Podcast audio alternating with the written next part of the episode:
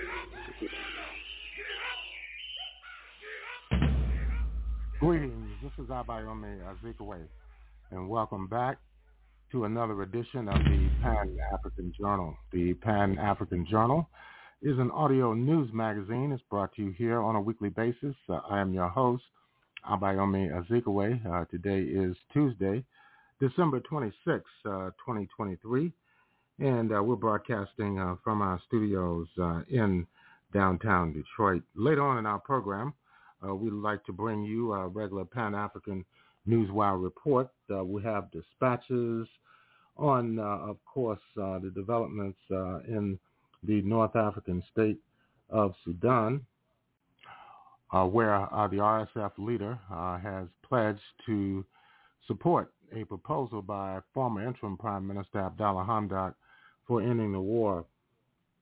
Niger has withdrawn from yet another French-led uh, international institution. We'll have details on that as well. And uh, of course, uh, there's going to be information on the recent assassination of Iranian Revolutionary Guard Corps General Mousavi. And finally, we discuss the escalating resistance on the part of Hamas and other resistance organizations in Gaza to the IDF uh, occupation. These and other features will be brought to you uh, during the course of our program. Stay tuned. Uh, we'll take our musical interlude uh, with uh, the legendary Umm Kulthum, the Umm Kulthum Orchestra uh, Film Festival. This is a concert recorded uh, on May 4th of 1961. let's listen in.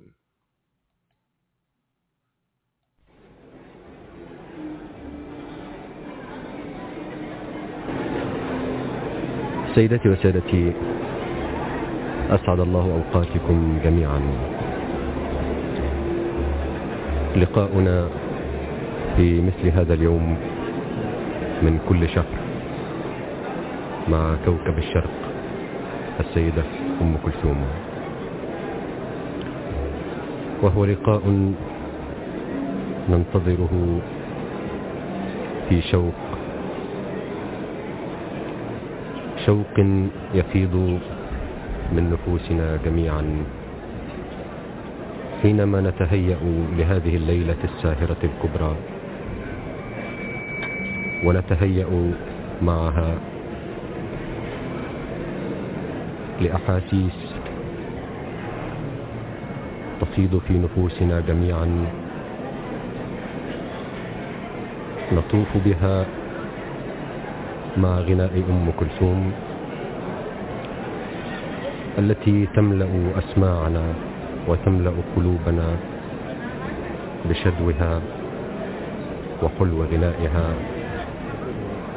وفنها الحبيب.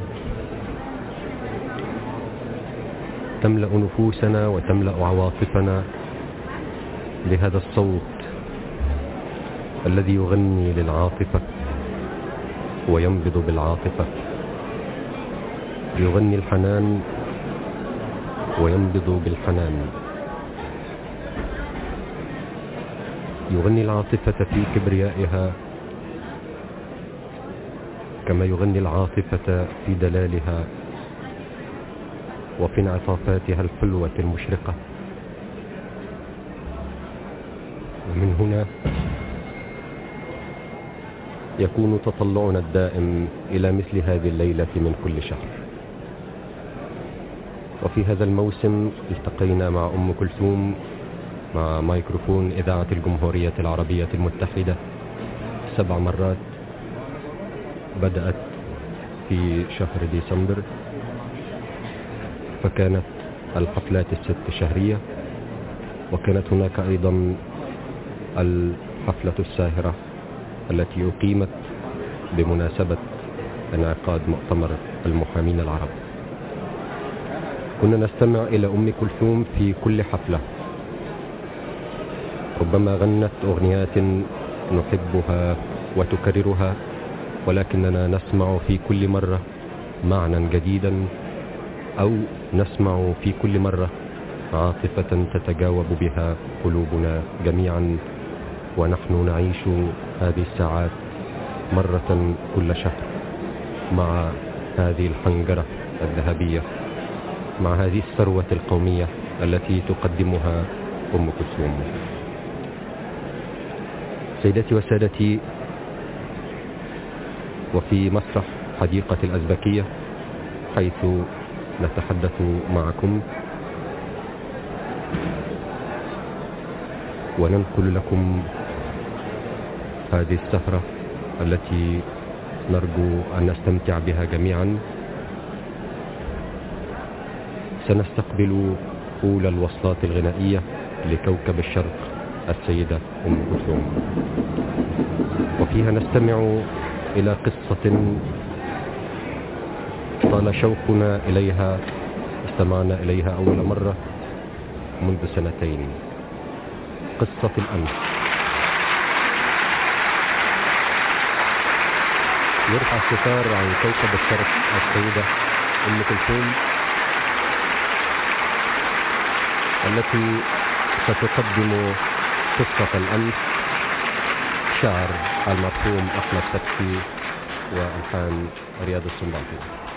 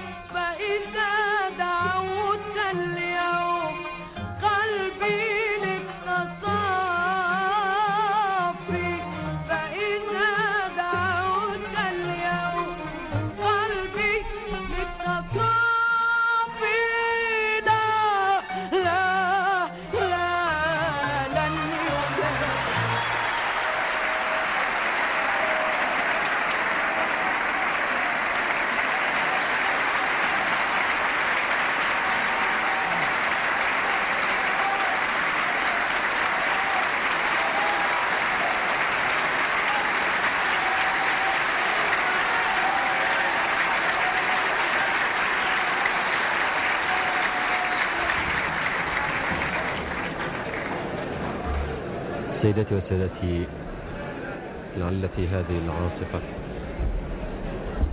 وفي هذه العاصفة التي استقبلت بها كوكب الشرق والتي قوبلت بها بعد ختام هذه الوصلة الأولى. لعل فيها تعبيرا متواضعا عن إحساس الحاضرين هنا في مسرح حديقة الأزبكية. في هذه الساعة وبعض الساعة التي عاشوها وعشتموها معنا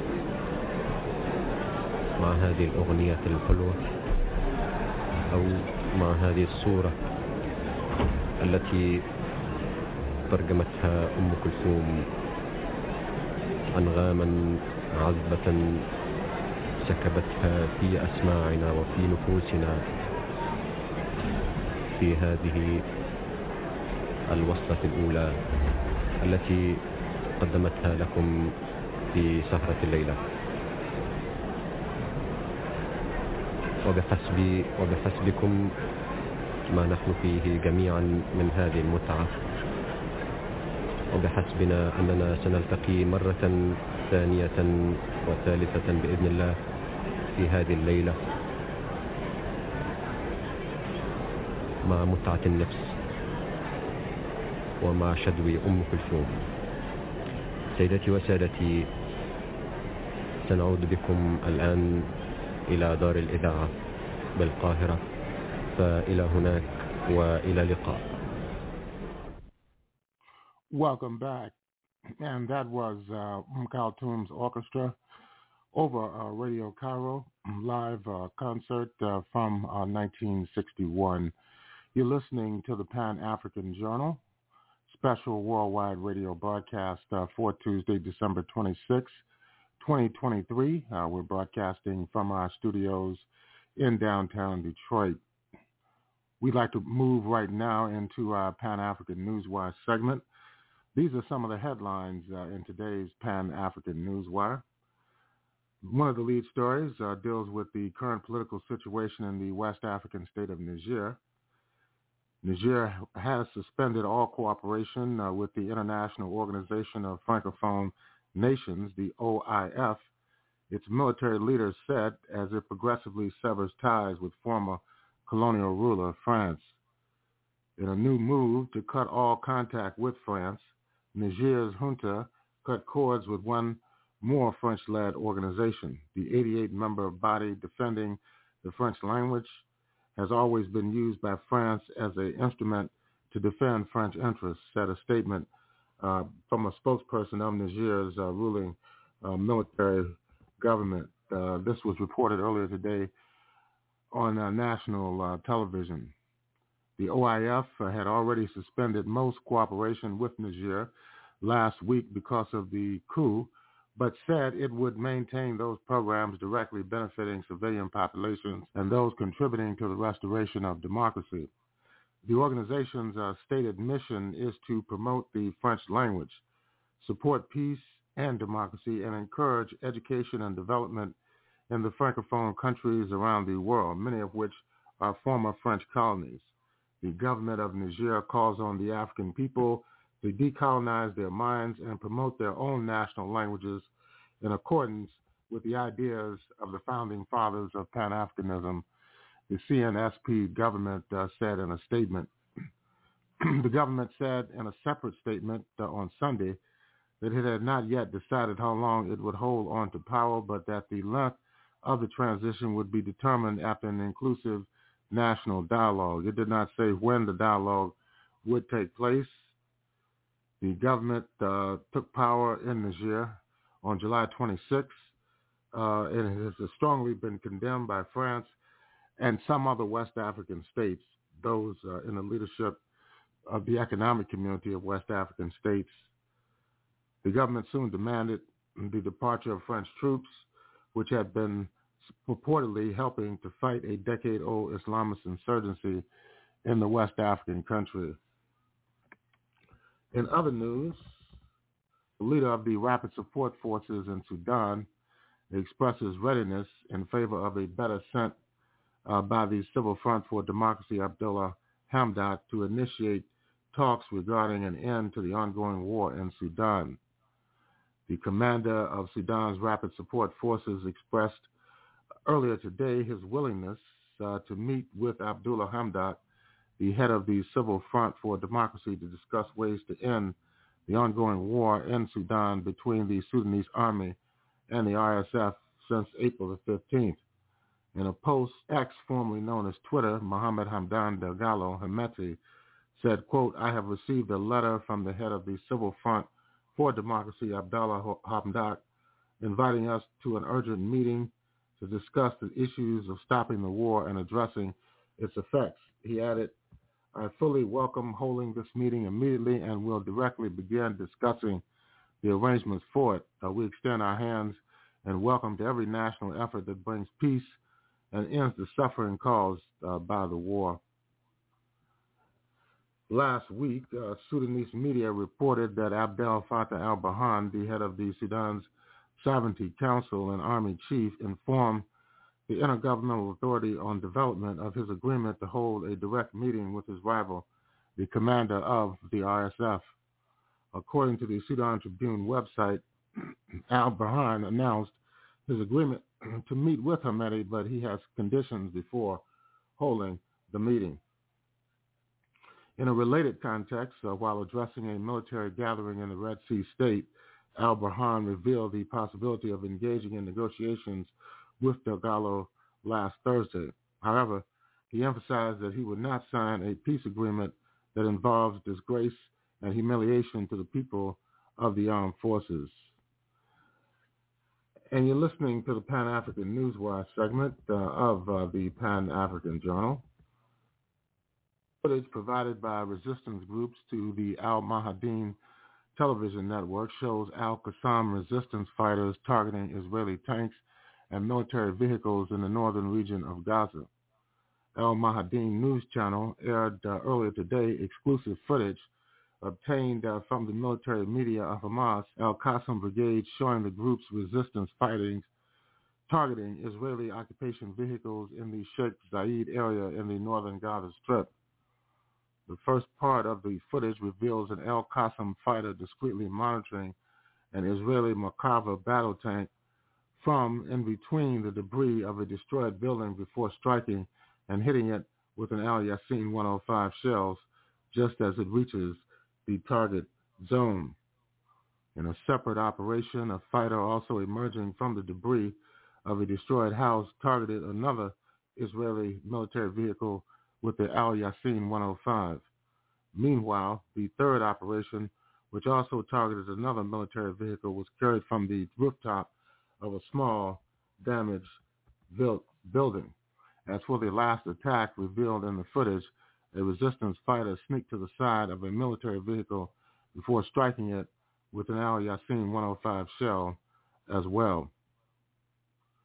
Earlier today, Al-Qassam brigades revealed a joint operation with the Palestinian Islamic Jihad Al-Quds brigade, which targeted five Israeli military vehicles with tandem and Al Yassin 105 projectiles near Jabalia al-Balad in northern Gaza. In detail, the group said that resistance fighters used machine guns and TBG shells in a coordinated attack on an Israeli force barricaded in a building in the same area, resulting in Israeli soldiers being killed and wounded. In a separate significant operation, Al-Qassam announced that his fighters successfully lured an Israeli special forces into a house in Beit Hanoun, north of Gaza, and demolished it uh, with three anti-personnel improvised explosive devices, uh, stun grenades, and a Shuwaz armor-piercing explosive leading to the death of the entire force. And uh, finally, as the situation uh, escalates uh, in the region, Sadiq Musavi, the son of martyred senior Islamic uh, Iranian Revolutionary Guard Corps commander Brigadier General Saeed Razi Musavi talked to al-Mahdi about his father who always wished to end his life with martyrdom. Sadiq Musavi, son of the martyred senior RGC commander Brigadier General Saeed Razi Musavi, addressed the Israeli occupation saying, we may have lost a lot of martyrs down this course, but we shall remain present and we shall forever pursue this path. Speaking to an Al Mayadeen uh, earlier uh, on Monday, the martyr's son confirmed that the path uh, trod uh, by the Israeli occupation will lead to its destruction and eventual punishment and perishment. Meanwhile, Musavi greeted the resistance, calling on everyone to pursue this path with full force, no matter what. He described that the relationship between his father and martyred Qasem Soleimani goes beyond the military scope, hinting at close brotherly relations. He also stressed that Commander Soleimani lives on in the hearts of all people. He concluded saying that his father had hoped to end his life with martyrdom, confirming that this path requires sacrifices and blood. Earlier, the Iranian government spokesperson Ali Bahadori Jahromi confirmed that the appropriate response to the criminal terrorist act of assassinating the military advisor, Brigadier General Saeed Razi Mousavi, will be carried out at the right time and place. On his part, the spokesperson for the Iranian Parliament National Security and Foreign Policy Commission, Abul Fazil Amoui, stressed that the assassination of Martyr Mousavi carried out in uh, an aggression targeting Damascus will not go unanswered. A harsh response is awaiting the Zionist entity, he said. The Speaker of the Iranian Shura Council, Mohammad Bakir Ghalibaf, said the most malicious and unjust human on earth assassinated martyr Mousavi, stressing that the Zionist entity will pay a heavy price for its crime. And uh, with that, uh, we're going to conclude uh, the Pan-African Newswire segment of the Pan-African Journal. In concluding this segment of our program, we'd like to remind our listeners that the Pan-African Newswire is an international electronic press service. It is designed to foster intelligent discussions on the affairs of African people throughout the continent and the world. The press agency was form, formed in January of 1998 since then, it has published tens of thousands of articles and dispatches in hundreds of newspapers, magazines, journals, research reports, and on blogs and websites throughout the world. The Pan-African Newswire represents the only daily international news source on Pan-African and global affairs. If you'd like to log on to the Pan-African Newswire so you can stay abreast of some of the most pressing and burning issues of the day, uh, just go to our website at Pan-African That's Pan African And if you'd like to have access uh, to today's Pan African Journal special wide radio broadcast uh, for Tuesday, December the 26th, 2023, just go to the Pan African Radio Network. That's at blogtalkradio.com forward slash Pan African Journal. That's blogtalkradio.com forward slash Pan African Journal. We'll take a break. We'll be back with more of our program for this week.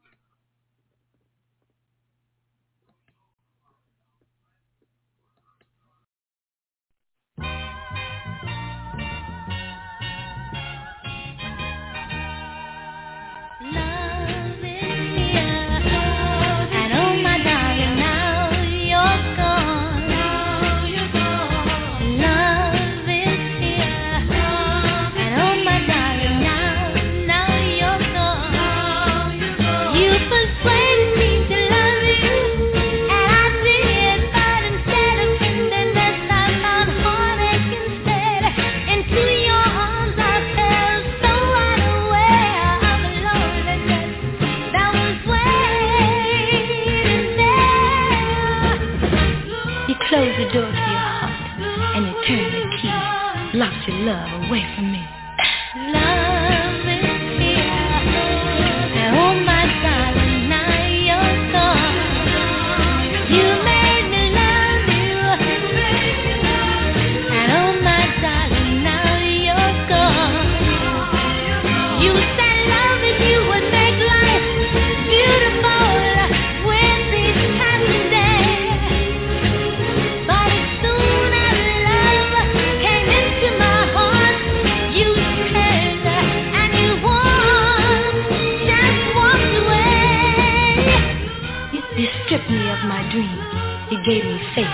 took my hope. Look at me now. Look at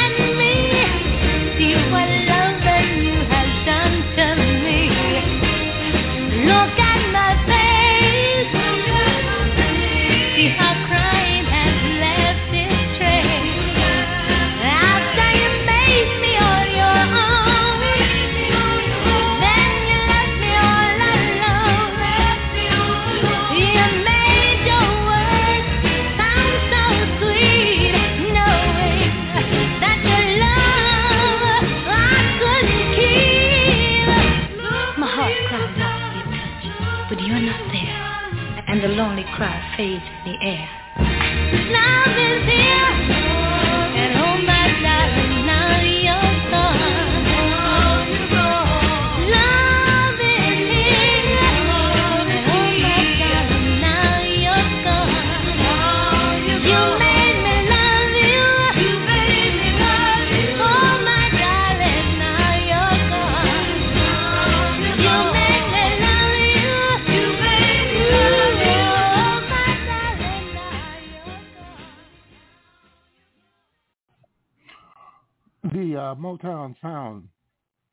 Of uh, the Supremes. Love is here and now you're gone. and uh, you're listening to the Pan African Journal worldwide uh, radio broadcast, a special edition of our program on Tuesday, December 26, 2023. And as we mentioned uh, earlier in the Pan African Newswire segment, uh, the General uh, Mousavi uh, of the Islamic Revolutionary Guard Corps was assassinated in Syria, undoubtedly at the hands of the United States and Israel. We're going to listen uh, to a report uh, that uh, captures the response uh, to this latest uh, provocation taking place uh, in West Asia. let's listen in. Well, Iran has warned that Israel will pay after a senior member of Iran's Revolutionary Guard was killed in an airstrike in Syria. Razi Mousavi was killed in the suburbs of the capital Damascus. He was considered a close ally of General Qasem Soleimani, the Revolutionary Guard commander who was killed in a US drone attack in 2020.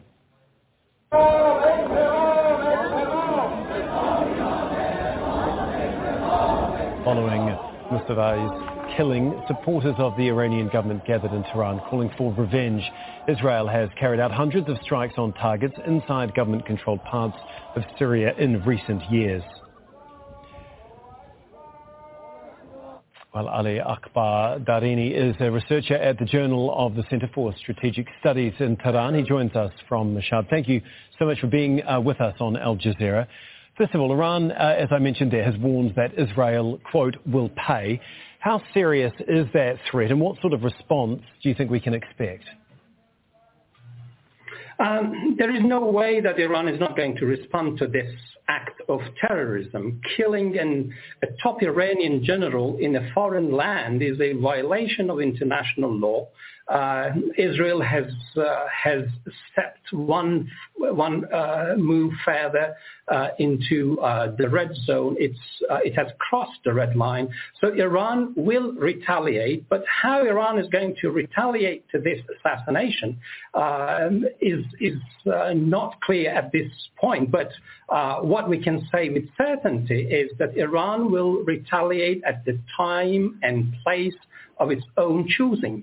It could be in uh, terms of Iranian allies uh, uh, attacking Israel. It could be an act of revenge from within Israel, and it could be an Iranian expansion of its nuclear program. Uh, so uh, there is a number of uh, options Iran has, but Iran is not going to show any emotional reaction. Iran's retaliation will be based on calculations, not emotion. Okay.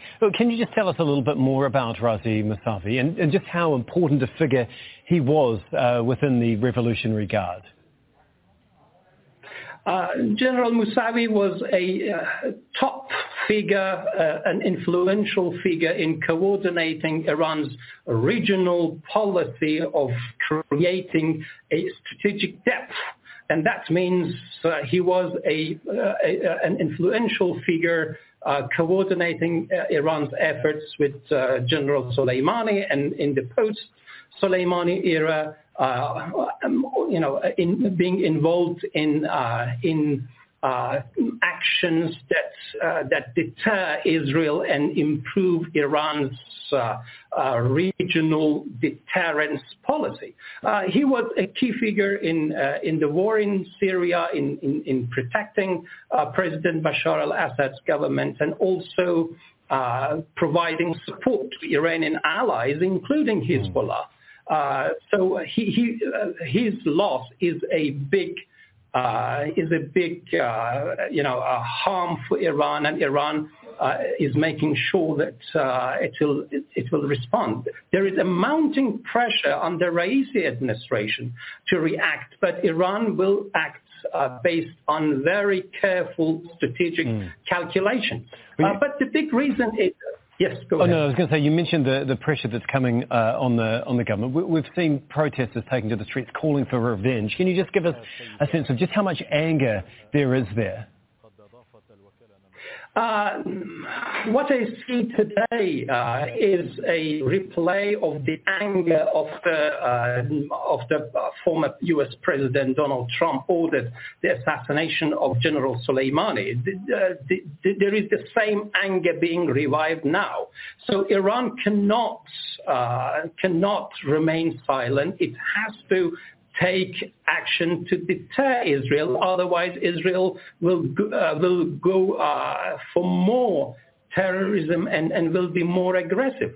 The, the main reason for wars and conflicts in the Middle East is the fact that there is no uh, balance of power.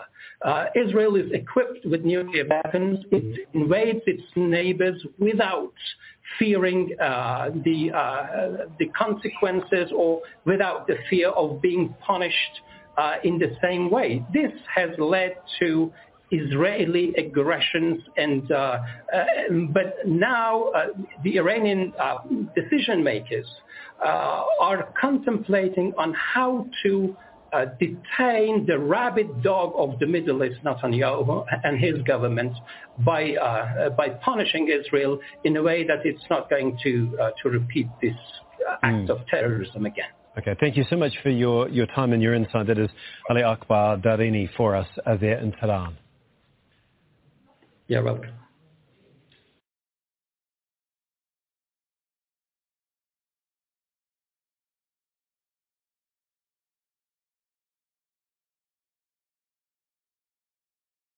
And that was a report on um, the assassination of uh, Razim uh, Mousavi, uh, who was killed uh, in Syria. And uh, here's another uh, more in-depth discussion on the situation taking place involving Iran.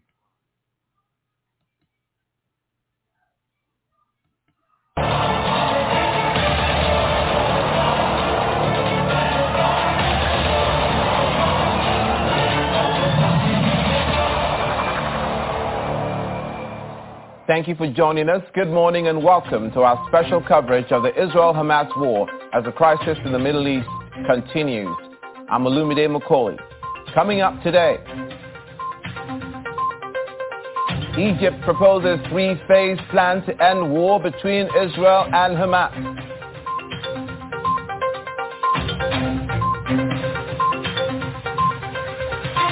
Iran accuses Israel of killing senior commander in Syria airstrike.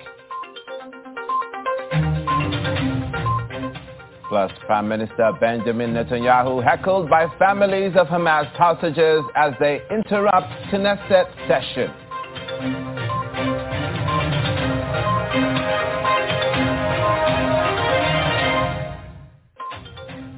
Thank you so much for being with us today. Egypt has proposed a three-phase plan to end the ongoing war between Israel and Hamas, but it's unclear how the warring parties will receive it.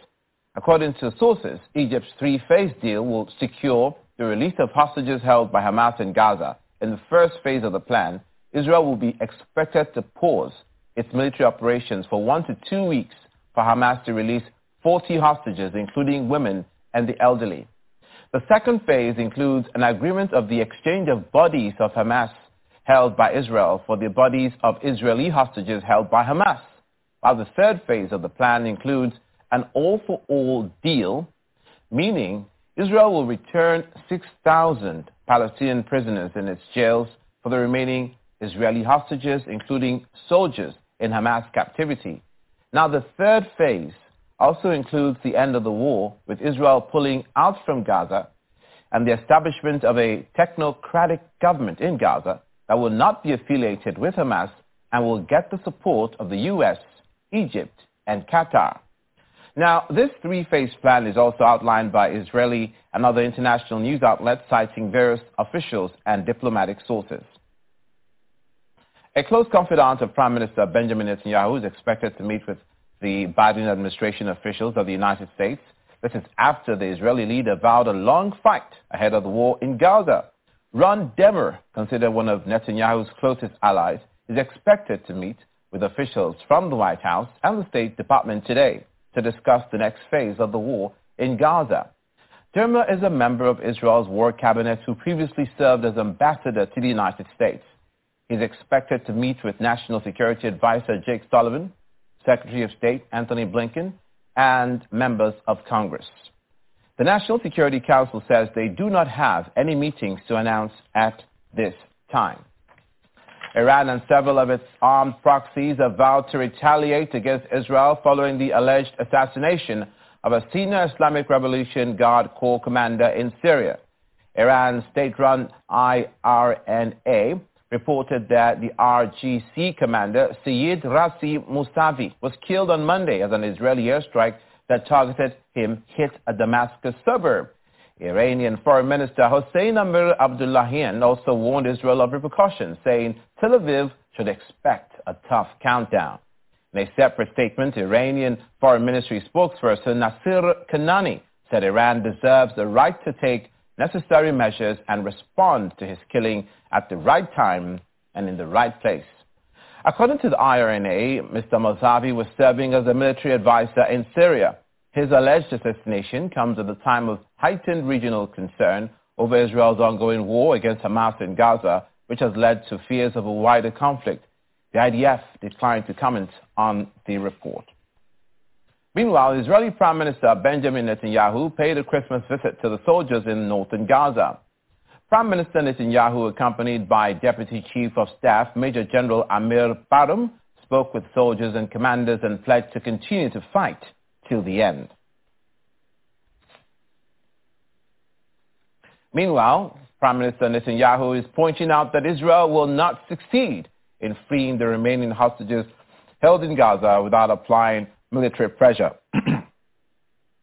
he was speaking at a meeting of the Israel's parliament, the Knesset, while hostages' family members sat in a chamber looking down on the premier, holding posters of their relatives behind the plexiglass and intermittently interrupting him. Now, now, now, the family members shouted. A deal brokered in late November by the U.S., Qatar, and Egypt saw the release of more than 100 of the estimated 240 hostages who were taken captive to Gaza during the attack by Hamas on October the 7th. Two Egyptian security sources say Hamas and the Islamic Jihad rejected an Egyptian proposal on Monday that they relinquish power in the Gaza Strip in return for a permanent ceasefire. The families of Hamas hostages gathered at the main gate of the Israel Defense Ministry complex in Tel Aviv, waiting for security cabinet ministers in the hope of stopping their vehicles and pleading with them for help for their loved ones. The protesters laid out hourglasses, inferring time is running out for each of the hostages still in Hamas captivity. Because the cabinet, um, the cabinet is uh, gathering here to discuss uh, a deal, the deal that's on the table, and uh, we're here to tell them that they have our back and that we trust them and believe them that they can make um, brave uh, decisions and uh, we expect them to do anything they can to bring back uh, the hostages now. I don't know who is going to come, but if it will be the prime minister, I will tell him that he is responsible to what happened, uh, happened in October 7, and uh, he needs to fix it. He needs to uh, bring them back as soon as possible because they don't have any time over there in the tunnels and their life are in danger. And we hope that uh, they will uh, make a deal as soon as possible because we need to save them. Meanwhile, the Israeli army has released multiple videos in which they claim they recovered a vehicle belonging to one of the hostages taken by Hamas during the October 7 terror attack. A white Toyota Corolla can be seen parked in a shed near the Indonesian hospital in Gaza alongside a Toyota truck which they claim Hamas used during the October 7 attack. The Israeli military say the car belonged to Samir al-Talalka, one of the three hostages shot dead mistakenly by Israeli soldiers during combat operations in Gaza. The videos were taken at the Indonesian hospital in northern Gaza, which the Israeli army claims housed Hamas infrastructure. On the other hand, Hamas has released footage purported to show the group's military wing, the Al-Qassam Brigade, fighting with Israeli military in the northern Gaza Strip. The footage appears to show the Palestinian groups using rocket-propelled grenades, RPGs, to engage in gunfire.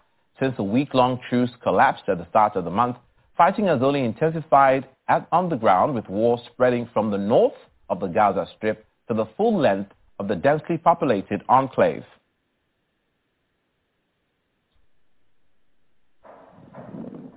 We now turn our attention to a conversation we'll have with a research professor at the University of Johannesburg, Mr. Steven Friedman. Uh, professor Friedman is speaking to, our, speaking to us virtually from Johannesburg. Thank you for joining us and good morning. Uh, good morning. Now, first, let's begin by you telling us when the October 7 terror attack happened, how did that strike you? And the retaliation, which continues now by the IDF, how did that hit you? Well, I think the first thing to say what happened on, about what happened on October the 7th is that uh, I'm against all forms of violence, but you need to be aware that this was the result of a situation in which there was a 16-year blockade of Gaza, in which uh, a democratic election in Gaza, the results were simply overturned and ignored, in which uh, throughout the world the expression of the Palestinian side of the story was increasingly silenced uh, by a variety of pressure. Um, that uh, although you don't condone violence against civilians, uh, you know, as a student of politics, uh, if you deprive people of basic rights and you deprive people of the basic form of expression, uh, then unfortunately things like this are going to happen. That's simply the way in which uh, humans uh, operate to being treated in this way. So, so the real story is not what happened on October the 7th. The real story is what happened over the, the, the, period before that uh, to, to create the situation on October the 7th. Uh, as far as what has happened since then, um, it has become increasingly clear that what has happened since then has very little to do with what Hamas did on October the 7th. Um, you know, no rational adult can believe that thousands of children were responsible for what uh, Hamas did. Uh, that uh, Christians trying to pray in churches in Gaza uh, were responsible for what Hamas did uh, that 1.8 million people who've now been displaced from their homes uh, have uh, have have uh, been were responsible for what Hamas did. So what you have here is either collective punishment. In other words, you punish an entire group of people for what some people have done. Or what happened on October the 7th is used as an excuse uh, to do what Israeli politicians were saying before October the 7th they wanted to do anyway, which is to remove Palestinians from Gaza, uh, a process which is known, of course, uh, as ethnic cleansing. Now, Egypt has presented a three-phase plan of intervention to end the war in phases. And the first one speaks of the return, uh, rather the ceasefire to happen for about two weeks uh, and for the return of 40 hostages. We can infer that the presence of Ismail Haniyeh, one of the leaders of Hamas in Egypt recently, formed possibly part of the consultations that the Egyptians made in arriving at this conclusion. Do you think, and we can go through the proposals, that in the first place, this proposal by Egypt will go down well with the Israelis? Well, judging, you know, I think what goes down well with the Israelis, what doesn't, really depends on what America does. Uh, if America continues to do what it's been doing up to now, which is providing political cover for the Israelis and supplying them with weapons, uh, then the Israelis are not going to accept any kind of compromise. Uh, I mean, uh, their prime minister has said that the war will continue. Uh, I think it's also important to mention that uh, despite besides the question of, of ethnic cleansing, uh, the prime minister of the Israeli state has a direct interest in making sure that the war lasts as long as possible, uh, because it's well known that a he's very unpopular, b he's facing criminal charges, and the only way he can stay in office is to extend this as much as possible. So he is going to continue this as much as he can, and unless and until uh, the Americans listen not only to world opinion, but to majority opinion in America, because the polls tell us that the majority of Americans want a ceasefire. Uh, uh, and, and until the Israelis that this has to stop, uh, that the killing has to stop. So really it, it depends much less on what the Israelis want at this stage than what the Americans want at this stage. Uh, and at the moment, the Americans are are claiming to be concerned about the, the, the, loss of life, uh, but they're not doing anything politically to prevent that loss of life. Could you elaborate further on this insinuation that, and part of which I think you've made, that Benjamin Netanyahu wants to cling on to power, irrespective of the uh, the well-being of the Israelis themselves because of the political and judicial reform that has occurred recently. Isn't this a man who, I think for the sixth time now, gets in the uh, prime ministership and or premiership and saying that he has come as one of its principal reasons to help Israel and secure the security of Israel against Iran? Well, you know, that's, uh, there's no evidence to support that at all. I, I mean, Mr. Netanyahu wasn't actually interested in his own hostages uh, until Israeli public opinion forced him to be interested in the hostages. Uh, as far as he was concerned, uh, the only thing that mattered was his own political survival. And this didn't start on October the 7th. I mean, he's behaving, been behaving this way for, for some time now. Uh, you know, he, he presides over the most right-wing government in Israel's history, which includes people who call themselves fascists. That's not my term, that's their term. Uh, because that is his only way of staying in power.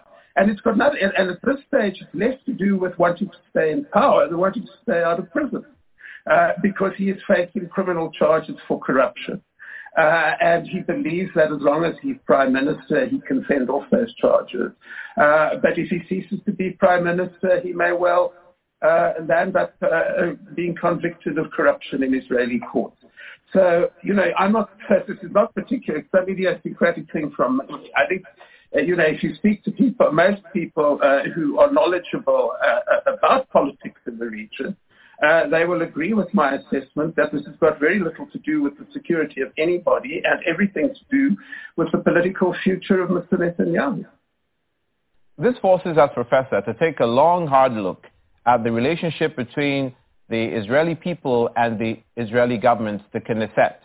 Now that we have the hostages' families uh, expressing their grievances at, the, at a Knesset session involved in shouting, what picture does that present to the world of division in Israel? Never at a time, I think, in recent uh, times has Israel been so polarized with uh, secularization of Jews, ultra-nationalist Jews, and Arab Israelis in the Knesset, which paints a democratic picture but is, is that helpful for the people and the governance of Israel in the region?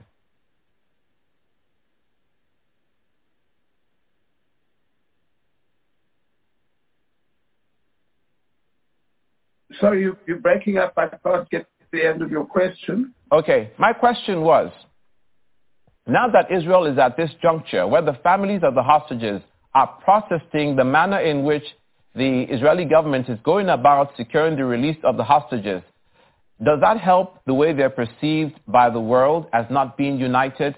Why would the Israeli government not carry the yeah, families of the hostages along?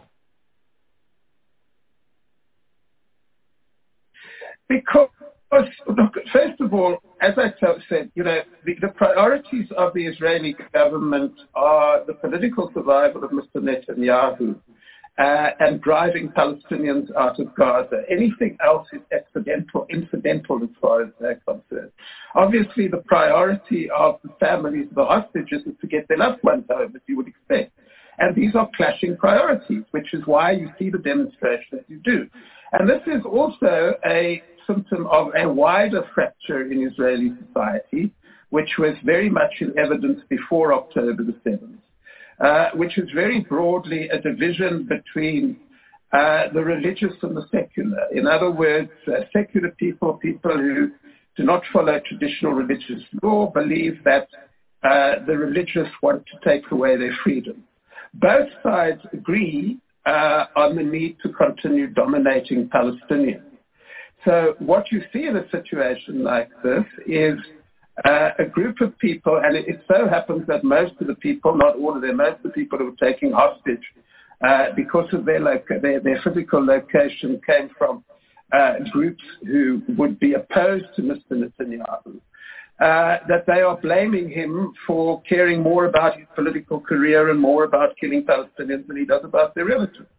Uh, but this is, I say, as a symptom of a, of a, of a, of, of, of a, of a, a fracture in Israeli society, which is, is very real and was in evidence in demonstrations for, for weeks before uh, the events of October the 7th.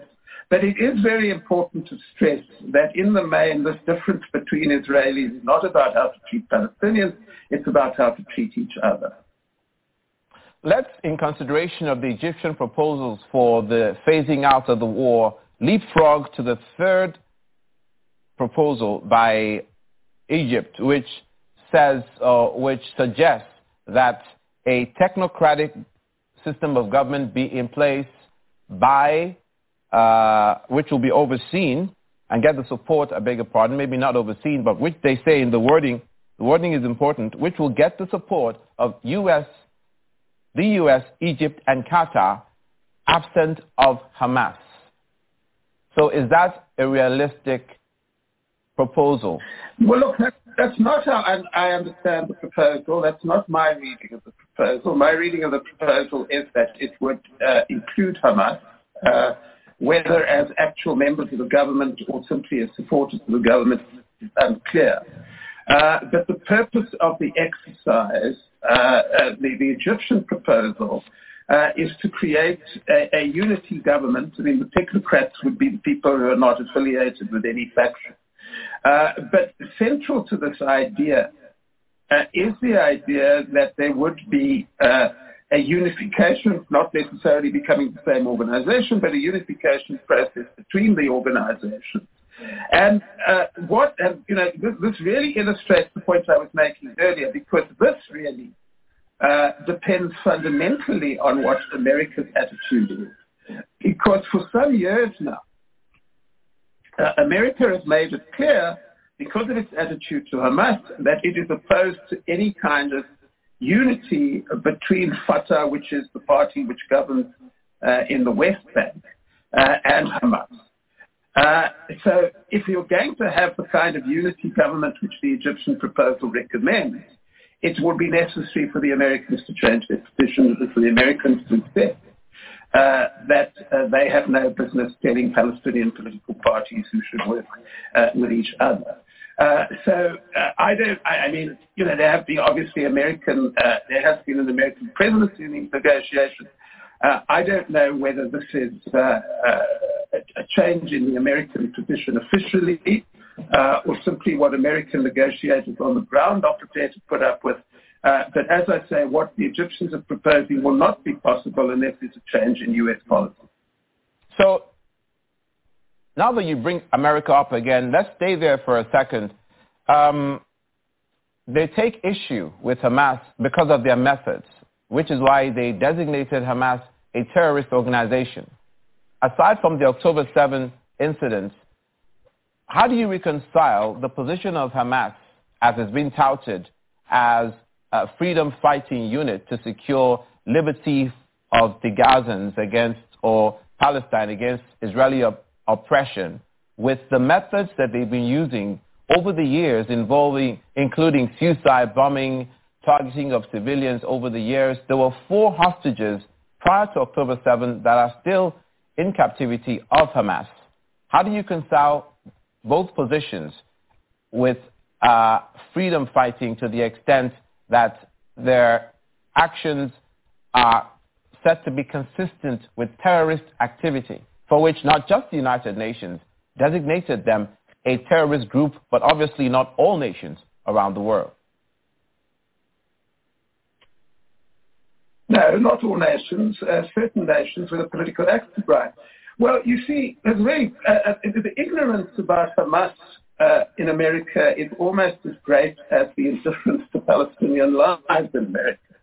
Uh, what nobody talks about, and this is on record, is that for over for 15 years now, Hamas has been offering the Israeli state a ceasefire, uh, a, a, a, an indefinite ceasefire, a truce uh, in which uh, violence will stop.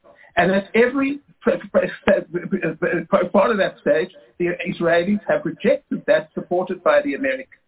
So whatever Hamas may or may not have done on the October the 7th, it follows a period of repeated uh, requests by this organization to negotiate a settlement, uh, to, to end the violence, which have been rebuffed repeatedly by the Americans and the Israelis. Uh, and uh, instead of telling the truth about this, uh, we have a situation in which Hamas, whatever may be right or wrong with Hamas, uh, is presented as uh, the same as Islamic Jihad and, and, and, and, and, the same as, as, as Islamic State, sorry, uh, which which terrorizes people around the world. Uh, and uh, you know, whatever your opinion of Hamas, uh, and like any other organization, there are there are pros and cons. Uh, you know, this kind of demonization is based on uh, falsehoods a lot of the time. So you have a situation over the last 20 years in which the world has shown total indifference as one side asks for peace and the other side ignores it.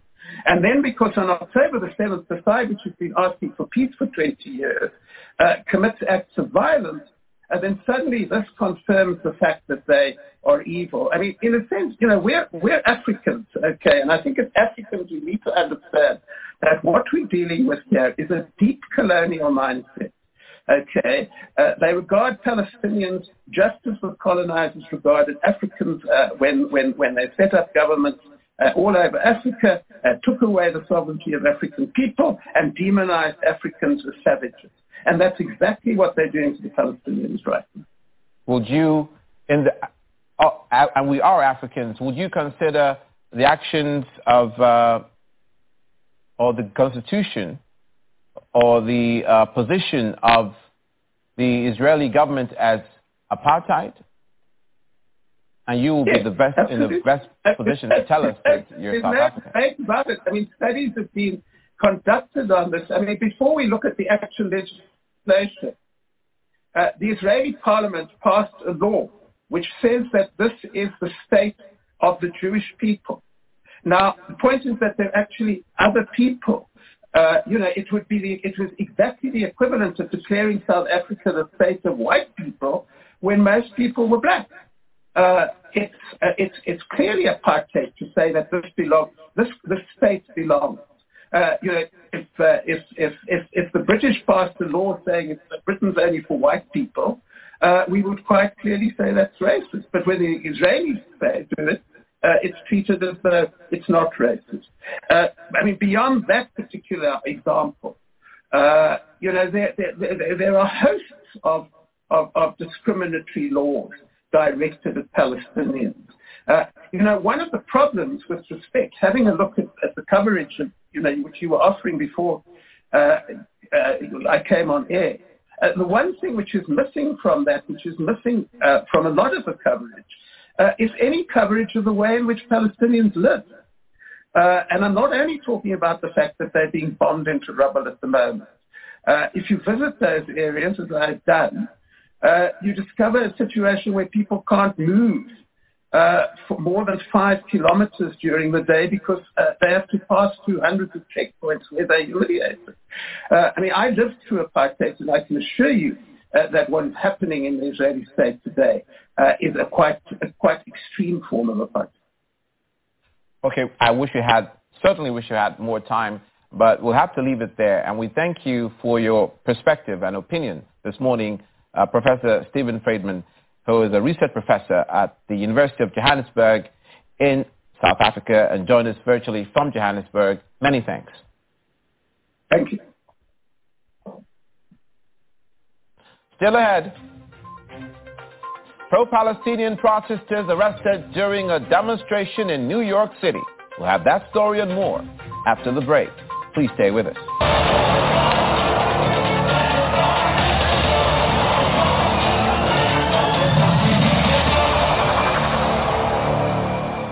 Welcome back. Hundreds of people calling for a ceasefire in the Israel-Gaza and Israel-Hamas war gathered in New York to protest. Footage captured on Christmas Day shows the demonstrators marching along 50th Street in Midtown Manhattan, brandishing flags and displaying various signs advocating for a ceasefire, reading, All I want for Christmas is a ceasefire now. Eyewitnesses video also shows protesters pushing and shoving New York City police. According to a spokesperson from the New York Police Department, several individuals were taken into custody during the protest. Additionally, one officer sustained minor injuries. Despite these incidents, the NYPD swiftly brought the situation under control, and the demonstration was successfully dispersed without further escalation. Campaign is anti-Israel and anti-Jewish campaign as described in their uh, government. Do you think that, um, do you foresee heavier Iranian involvement in this war between Hamas and Israel? Well, I can tell you that uh, already Iran, Iran is one country that has the tendency to develop Iran wants to be like Western countries. While they take decisions to do certain things, they must also be strategic. Because the international community, the international scene now, all countries are watching development in the Middle East.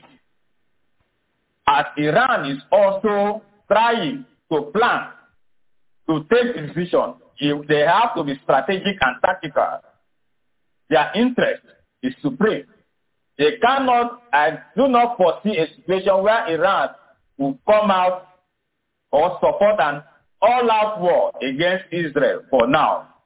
Let me tell you that today, if you check the maritime domain that Iran has been accused of sponsoring missiles against uh, civilian ships, commercial ships in the Red Sea or along that stretch, you will find out that Iran has denied involvement in such, meaning Iran is also seeking some form of protection from international community. You know, the maritime domain is not controlled by a particular country. And if you look at the stretch of Suez Canal, the Red Sea, and of course, that stretch of the maritime domain, it is not only one country that controls it. America today has mobilized about 20 nations or 20 countries of the world to defend that maritime domain. And Iran, of course, knows the implication for such alliance to be formed. So I do not think in any material particular that Iran, knowing where the world is now, will be able to come with an all-out war. What I think Iran will do, like you know that Eh, eh, an eh, Israeli ally, the ally of Israel, which is America, they have a military infrastructure in the Middle East. They can decide to do same thing by attacking such infrastructure wherever they are found. For that, for Iran to come out for a full-scale war against Israel, I so doubt it that it will happen in that manner. Is Israel prioritizing their military campaign over the lives of the hostages? Yes, I agree Israel is prioritizing and I can also see them from the beginning of the war up to now they are recalibrating their strategy and tactics. Because if they don't, if you look at the fallout after the killing of the three hostages, one of them waving Israeli flag, you should also know that morale is part of morale back home. Any country waging war, the morale of the soldiers, the military, and the morale of the civil populace, the civil society as well, is part of what you use in warfare. So Israel is also listening to domestic reaction of its people. What are the people saying? What is the public opinion? The public majority of the Israelis want the living captives to return to Israel. So for the military engaging Hamas, they have to be tactical, they have to be careful because it can backfire back home if they are not careful to return Israelis who are living in captivity back to their homeland. So the, it, the military high command knows this very well. And that is why Israel is being careful and trying to recalibrate their bombardment of Gaza, either in town units, in, in, in, the, in Wadi Gaza, and other places like the Rafah area where they are targeting. They are northern Gaza even. They are also trying to be strategic and careful so that they don't continue to kill their own. And Maybe. for civilian, for civilian uh, casualties, you know, America has been preaching. America has been on Israel to ensure that they protect civilians who are not combatants in this hostility. So Israel is also trying as much as possible not to continue to kill civilians who are non-combatants. The only problem there is in this war, and that is why this war is going to stretch longer and longer, is because it's an asymmetrical war, which I have mentioned before. You cannot easily identify your opponent because your opponent will continue to be in a crowd that is more or less civilian population. So that is why this war is difficult. It's a difficult war, and it's going to stretch longer and longer. It may be touching to mention that uh, one of the soldiers who was mistakenly killed, or rather one of the Israelis who was mistakenly killed by the Israeli soldiers when they had escaped from Hamas, uh, the mother of that soldier, or sorry, that Israeli, sent a message to the IDF, the Israeli Defense Forces, that, uh, that she doesn't hold them, she doesn't blame them for what happened and encourage them to continue in the fight against Hamas and not blaming them at all for the death of her son at their hands. But for a post-war Gaza and West Bank, oh, let me say Gaza now, do you foresee Israel acquiescing to this Egyptian proposal of a technocratic government that has the support of the U.S., of Qatar, and Egypt, devoid of Hamas? but without mentioning whether it will be militarized or not, which is one of the bones of contention of the Israelis? Well, you know, uh, there will be several options on the table. And one of the things I know for sure that Israel will not easily acquiesce or even is the security and military uh, status of Gaza after the war. It is very important. If you look at what Israel, the discovery of Israel during this ground operation in Gaza, Israel's defense, its own security is very important in the circumstance thereof. Any discussion that does not define and give a role to the IDF or Israeli government to know what will happen after the war. I doubt if Israel would easily accept such proposition. But what I know about what is happening, there should be a proposition. Then several amendments can also come. Because if you stop discussion, if you stop diplomacy, then you have stopped war. Diplomacy must continue. There must be consensus building so that they can get to a middle point where both all parties to the situation can agree. But one thing I know that Israel, one point very clear in this war, given their objective, is that Israel will find it extremely difficult to accept any post-war situation or status or arrangement, howsoever, that excludes the, the Israeli military in taking charge of the security of Gaza and West Bank. And that is one area I know that is also part of the problem, part of the problem of the two-state solution. Security because of the irregular boundary. Look at the location of Gaza Strip. Look at the location of West Bank, Israel in the middle. So what you will find, security is key in whatever discussion that is going to bring about peace between Israelis and Palestinians. So the proposition by Egypt, yes, should be commenced, but I know in between there will be several amendments for them to arrive at the point. But as it were, with this current draft, it, I don't think it will be acceptable to the Israelis. Thank you so Given much. the objective of the war. Wow. When it does rain, it does pour. Uh, we pray that there is uh, a way out uh, in this crisis that uh, leaves uh, justice uh, served at the end of the day. We thank you so much for your contribution and insight this morning, Mr. Ikunyi Awaji Ubani, International Affairs Analyst, who joined us from Port Harcourt. Many thanks. Thank you so much, and I pray at the end of the war there is what is called transitional justice, post-war transitional justice, so that wrongs committed against those who ordinarily ought not to suffer such wrongs can be righted by the international community. Thank That you so sounds- much. That sounds just about right. Thank you so much, sir. Coming up,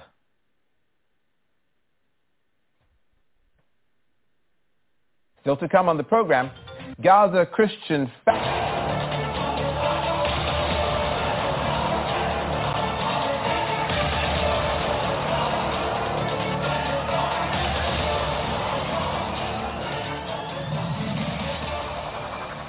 Welcome to the final stretch of the program this morning. Gym goers at a Tel Aviv gym take part in special workouts to commemorate Israel's fallen soldiers. They do this every Friday, and the last one was no different when members of the CrossFit White City Gym gave it their all during their hero workout, as they call it. Gal Meir Eisenkot, who is 25 years of age, was among hundreds of thousands of military reservists mobilized for an Israel offensive in response to the October 7th cross-border killing and kidnapping spree by Hamas. A commando, he was killed on December the 7th in the Enclave's north, where Israeli forces are battling Hamas in a handful of holdout districts after overrunning Gaza City last month. Hamas says he was killed by a bomb rigged to a guerrilla tunnel in the district of Tal al-Fatah. He was the son of Israeli War Cabinet Minister Gadi Eisenkot.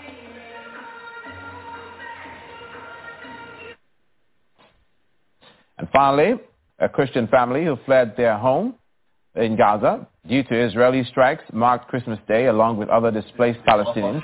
The Saba family gathered around a bonfire together with their Muslim friends who are also sheltering in a house in southern Gaza. This year, the family says they didn't put up a Christmas tree and haven't been able to go to church to pray.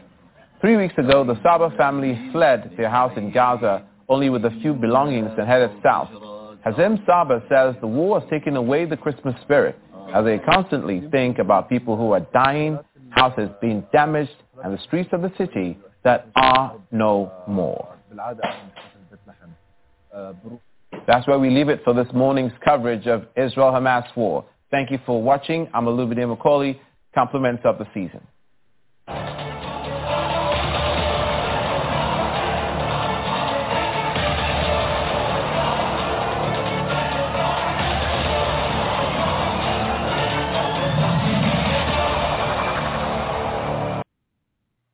That report uh, was uh, from Channels Television uh, in the West African state of Nigeria. And it was a report uh, analyzing uh, the current situation involving uh, Iran, Israel, the United States, along with the siege of Gaza. the Egyptian proposal, which was floated just over the weekend, among other issues. You're listening to the Pan African Journal, special worldwide radio broadcast uh, for Tuesday, uh, December 26, 2023, and we're broadcasting from our studios in downtown Detroit. We'll take a break. We'll be back with our concluding segment of the Pan African Journal.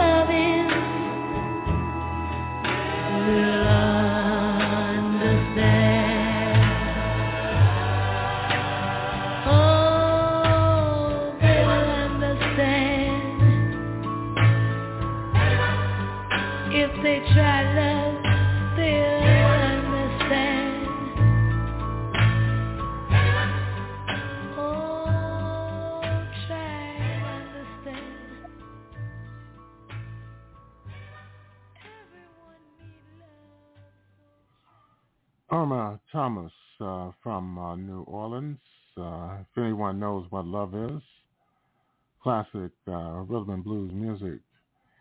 And uh, you're listening to the Pan African Journal special worldwide radio broadcast for today, uh, Tuesday, December 26, 2023. And we are broadcasting from our studios in downtown Detroit. Right now, we want to go to a detailed discussion on the situation in Palestine, Gaza in particular. And uh, this uh, was recorded on day 78. Uh, let's listen in.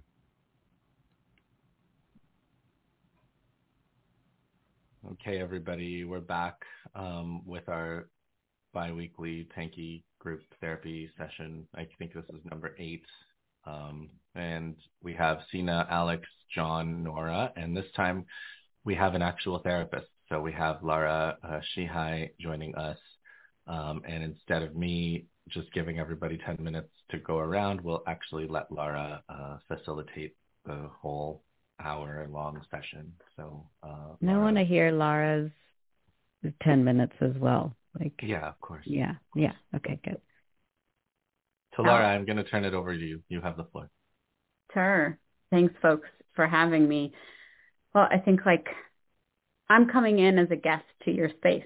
And so that would be the same thing is that sometimes as therapists, we come in, you know, we get asked to be consultants. And so I'm going to treat this space like that. And, and you all have a, a vibe and a sort of communal process going. So part of what I'll be doing today is listening in and I have the benefit of coming in also not as fully part of the process. So I'll be tracking several things at once, maybe themes that come through or various, um, you know, uh, thoughts or threads, and then can reflect back and, and hopefully have you all jump in and, and, and do what you've already been doing. You know, that's part of the therapist thing is that you all do the stuff. I just get to hold some of it for you today. So um, I heard you say that you do your check-in, so maybe we can just start there. Uh, maybe I'll start. Um, I've been thinking about a few things. One one thing is like I I was I've, been struck by like I've I've read veterans of war uh, testimonies, and one of the things they say, and it's a little bit like characters in Catch Twenty Two say this by Joseph Heller. Like one thing that you're you can't believe is that somebody's actually shooting you and trying to kill you. Like there's just you're even though you're on a battlefield, it's like I can't believe this person's shooting at me. Like and Yossarian says that over and over. And I've had this feeling where I just can't believe how much like we're all in the media or in acad- the academy and we have some access to senior leadership of these institutions or we watch them work or we watch the governments of our countries work and it's just I can't believe how much they hate us. I can't believe how much they hate us, how much they're willing to lie to us, how much contempt they have for us and it just that's been just like watching the statement the, the way the ceasefire vote worked and then the way they tried to reappropriate the word ceasefire now so they're like yeah we're Canada's like we're for a ceasefire but what we meant by being for a ceasefire is Israel can do whatever they want and kill as many people as they want, and then whenever they stop, that's what we'll call a ceasefire, and that's what we're in favor of. And so that's like one of the feelings that I've been having is just this feeling like, wow, like we are we are ruled by such heartless people who are so so eager to lie about everything and they just think we're that stupid that they just will lie to us, like just lie to our faces constantly. Uh, and and then like the other thing I have, the other feeling I have is like when I think about like a grieving process where somebody dies and then you go through this whole grieving process for this person. But like you can't do that here because every day there's 500 more or a thousand more people that are being killed and there's some new atrocity that's happening. And so like you can't even keep track you can't even keep track in your mind of what happened or what happened when. And it's just like this overload of the like you're human i think we have capacities for grieving and getting over things but i don't think this type of occurrence is it falls within our our human ability to handle it. So i don't know. In terms of like what i've been doing i have different weeks. This week i've been doing just the thing where i turn everything off and i try to work as much as possible. And then if i stop i start feeling really bad, so I just try to work again. Um, so it's just like as if like a volume of words that I write or a volume of content that I can put out can somehow influence this outcome. Like I'm just not writing enough or I'm just I haven't made enough videos or something. So those are my feelings.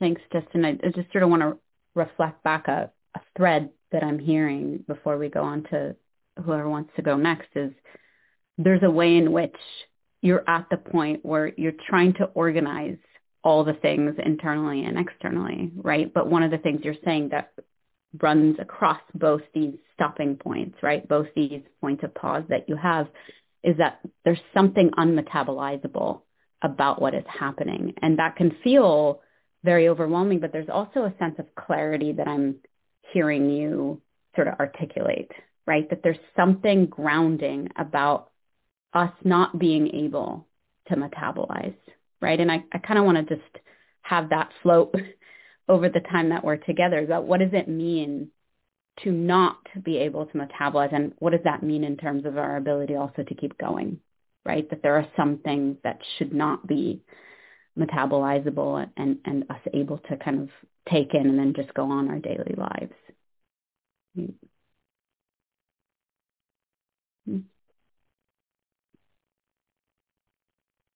guess I can go.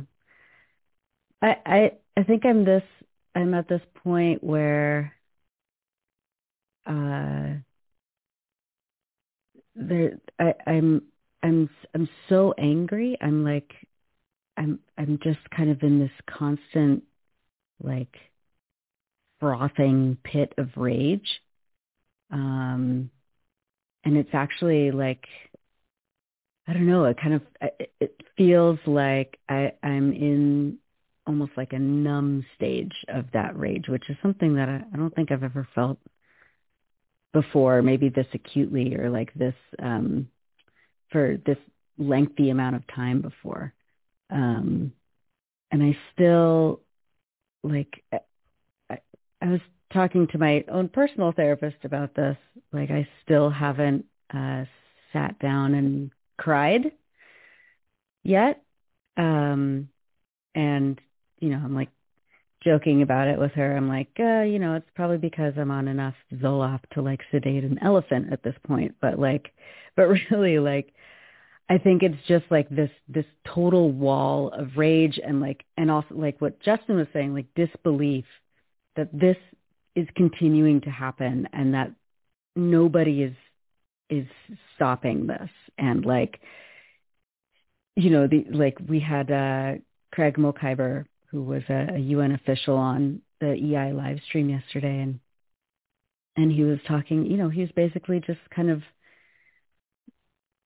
you know peeling apart the layers of like the the the levels of um like calculated uh in intended failure of the UN as a systemic body to step in and stop this.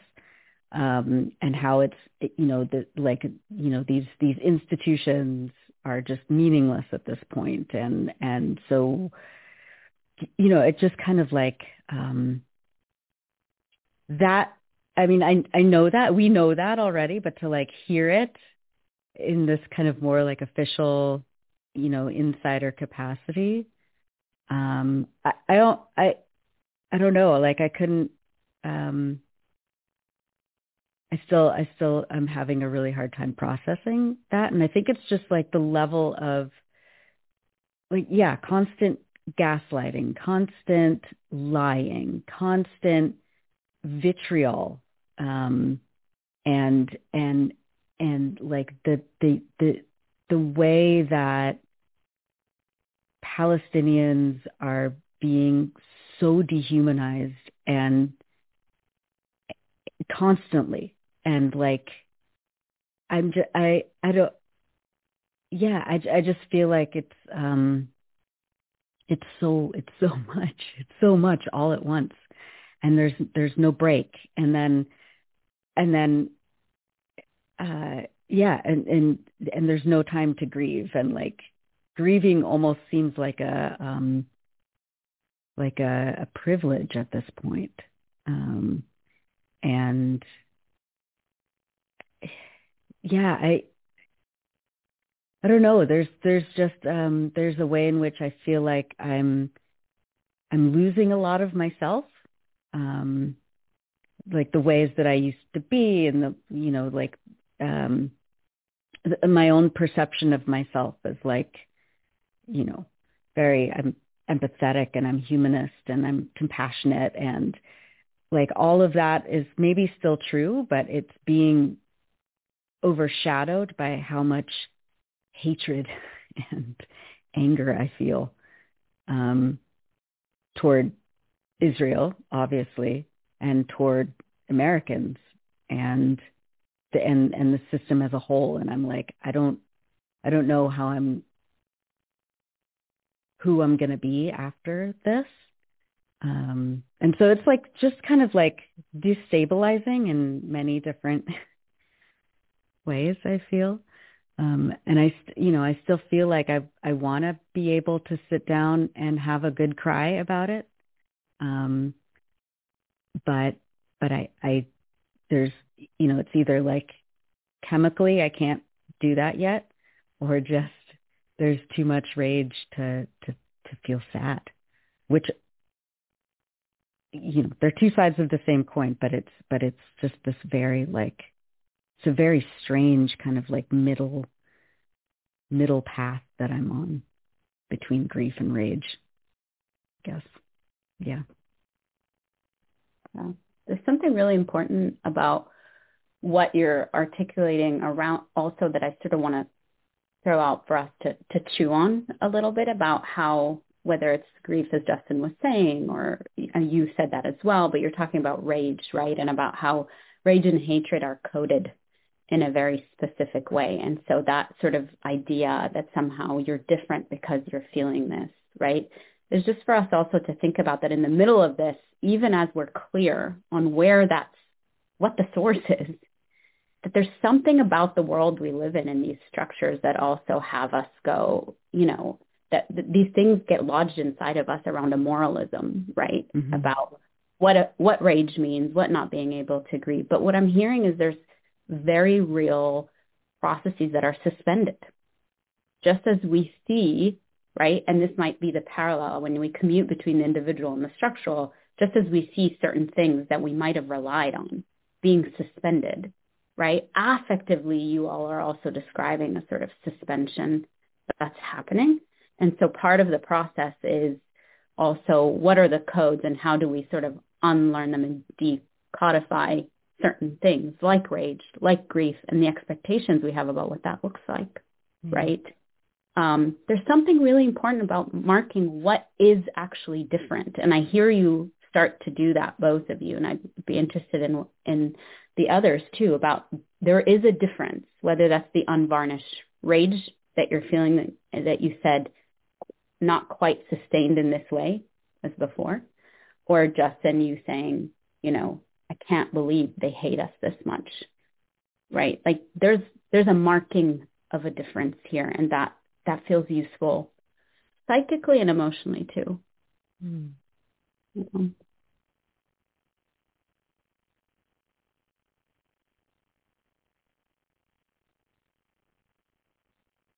Who's next, Alex?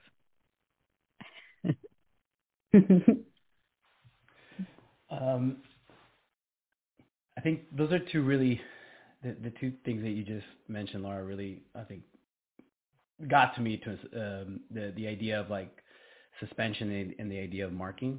Um, like I've, I've interviewed folks who whose loved ones were disappeared by the Mexican state, right? And and they always talk about that how it's um, they they live in a state of like suspended animation almost, right? Because the very uh, tactic or goal of that type of terror is to en- enact that, right? To to that to force the survivors to live through uncertainty um, for decades, and um, that idea of suspension, right? Like time stops moving to a certain extent, or uh, is is something that I've been feeling the last what are we seventy plus days now.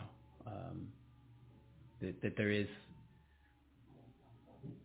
there's certain things I do ritually now that I didn't do before, right? Like um, I probably spend way too much time on social media, but there's certain accounts that I, that I follow now just to um, it's like watching the EI live stream, right? To to give me a little bit of hope and not just to focus on the the horrific um, violence and terror that we're witnessing day in day out, and in feeling helpless in terms of not being able to do anything about it. Um, so it's weird. So it's it's a it's a it's an, a sense of suspension, but also trying to set new ways to like organize that suspension. and and and what I read, what I write, um, the same temptation that, that Justin described, I Just throw myself into my own research that has almost nothing to do with what's going on.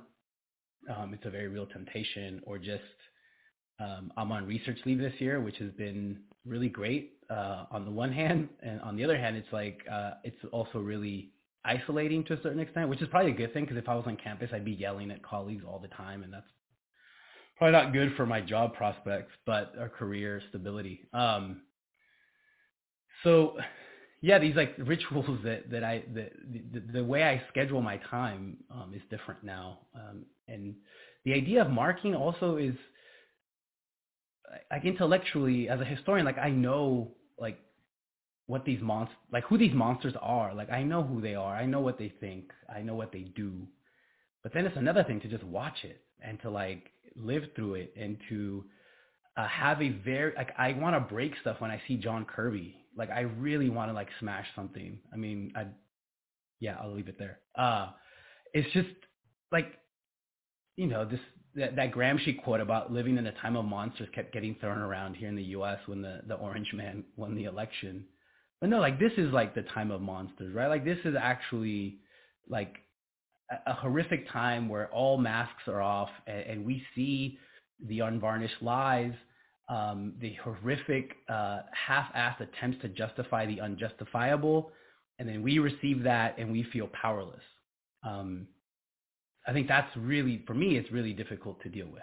Um, that that idea, okay, we see the monsters, we see what they're doing, what's next, right? And I, and for me, like obviously beyond my own family and and and, and my kids, it's these like parasocial relationships like with you all who I've never met in person, but I like feel like you know we've created a, a very cool, sustaining and communal network, um, which has been really helpful. Um, this, the other thing too that stands out for me um, is well two things, and I'll leave it at that. One is like the seeing that the violence exercised against children really gets to me because I have two kids, I guess, and um, and to see like a video I watched earlier, I don't know, yesterday or Friday of a of a essentially a parent holding a, a kid out who's like bleeding out and not being able to do anything about it, and that like just man, like I can't even. It's really difficult for me to put into words like what I'm feeling um, when I when I watch that video, and and I feel like I have to watch it, right? Because I feel that's the very least we can do. Um, but then it also creates a certain um, like a link, right? Because I have kids, and, and and I think about what I would do if I were in that situation um, and that just intensifies the this this this horrific experience for me. And I'll end with the idea of, that I already kind of mentioned right about what solidarity constitutes at this moment.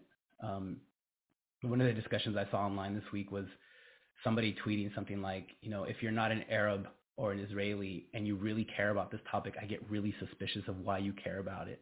And that made me throw a couple books around, I guess, as a typical nerd, right?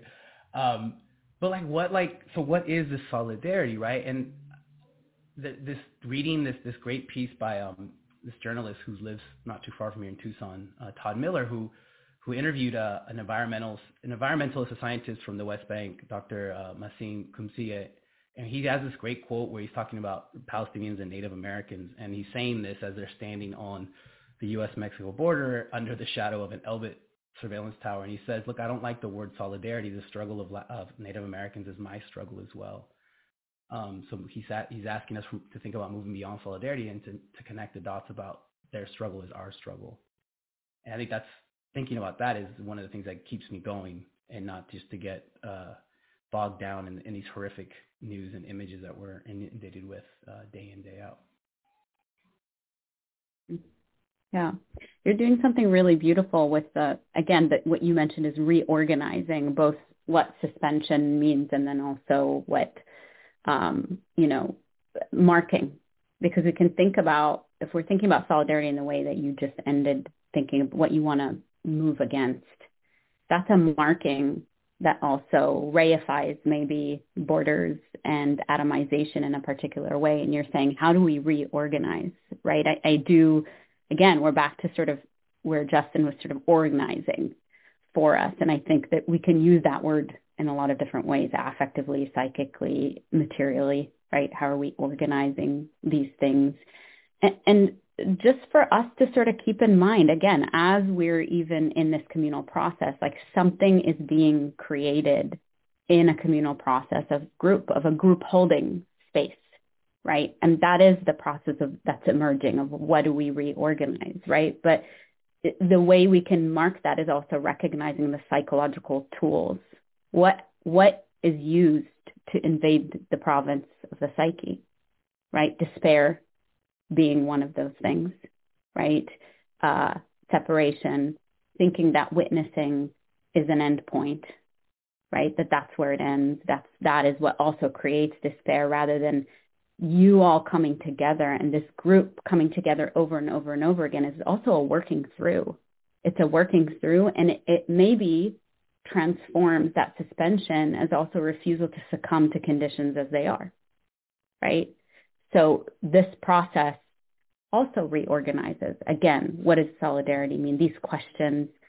I suppose what I'm saying is that they're not empty, just, we're not just speaking into the wind. We're actually a- actively creating something as you process, as you reorganize. And that, as we know from our politics, that's a, that's a constant, that's a constant thing. That's what struggle means.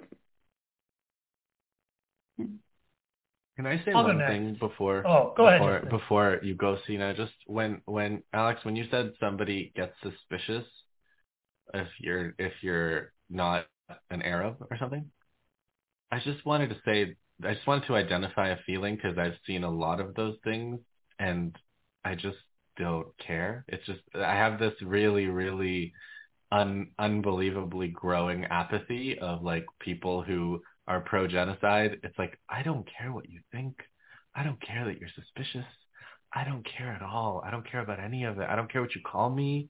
I don't care what you say that I am. I it just so Yeah.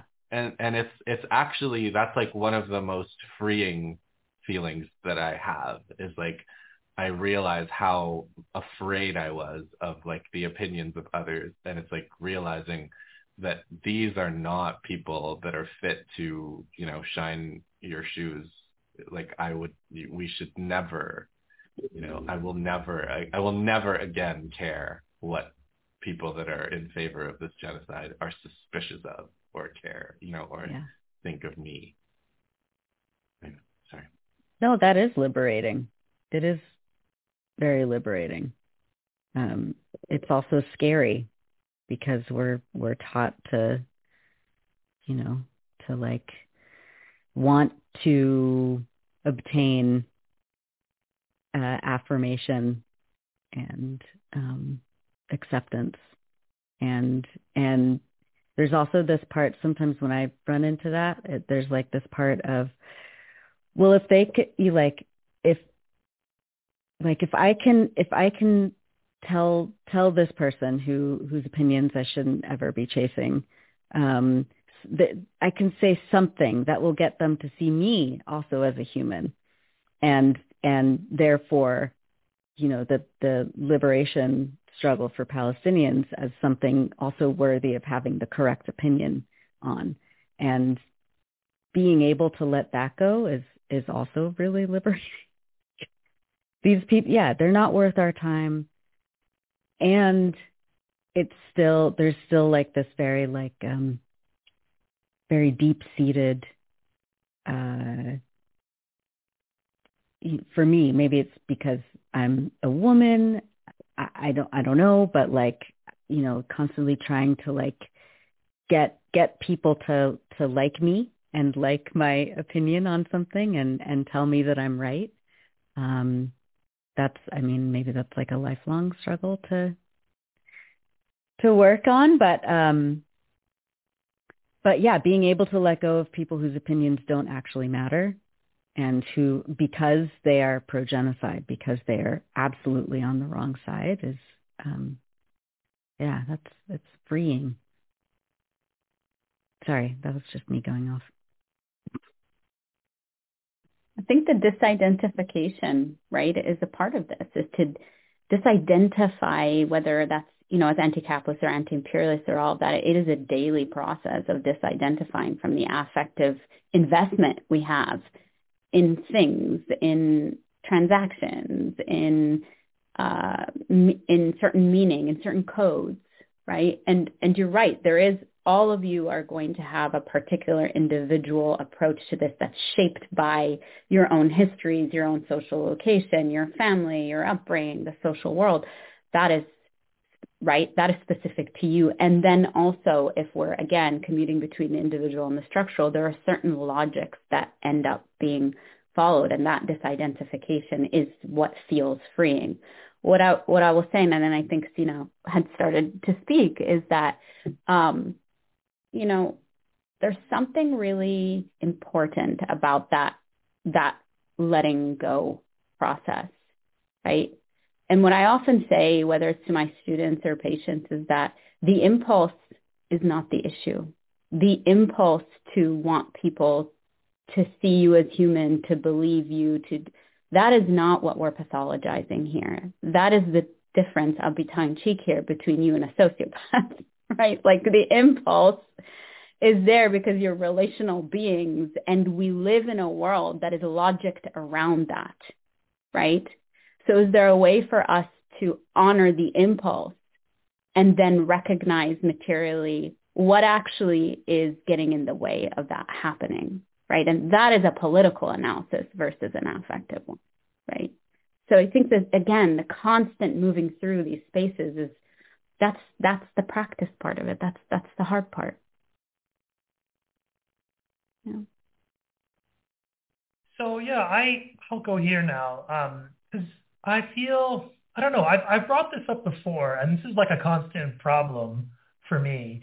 Um, if only because this is how I think, and this is how my training was. But in terms of like, I keep thinking about like the we're at a we're at an intersection.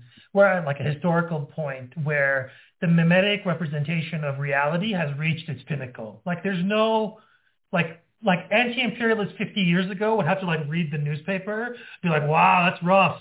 Like, you know, and like that, that's how they got information. Like there was no, like we didn't have a live stream of traumatizing images and like into directly fed into my brain. Like every morning I wake up and I pick up this little rectangle of trauma called my cell phone and I look at it and I learn things about the world that like I didn't need, I didn't want to know.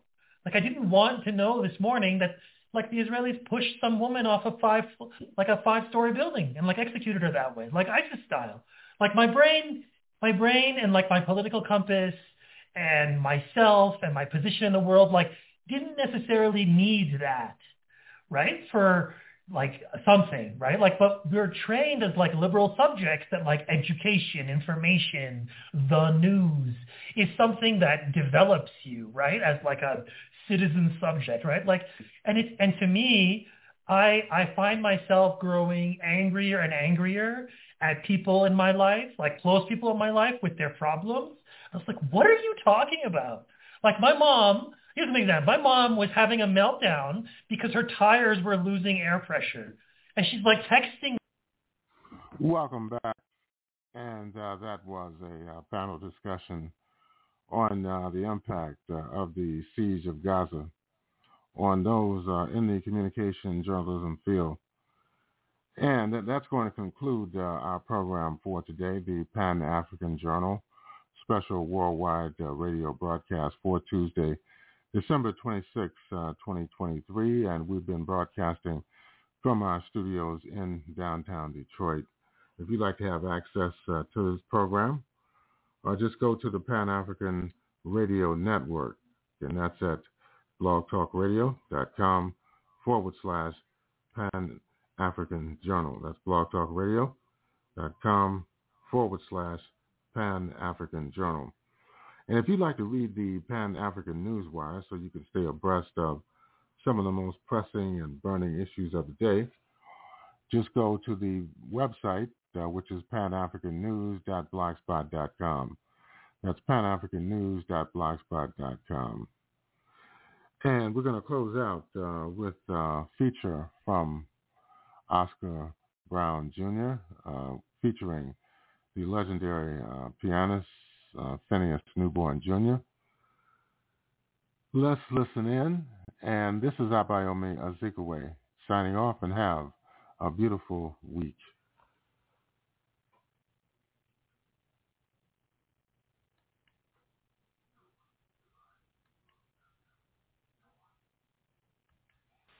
Uh...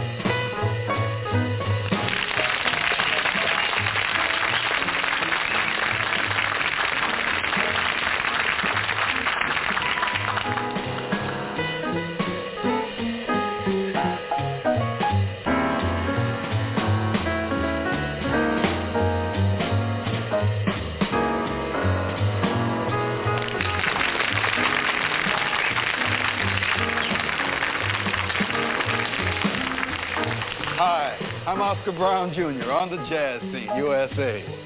Among the hundreds of fine musicians jazz has produced, some are noted for the heartwarming beauty of their music, others for the brilliance of their instrumental technique. It isn't very often that you find true inspiration combined with total virtuosity. One exception to that rule is the amazing young man in the spotlight today. You don't have to take my word for it, of course. The only requirements are Phineas Newborn's hands and your attentive ears as he plays his own theme for Basie.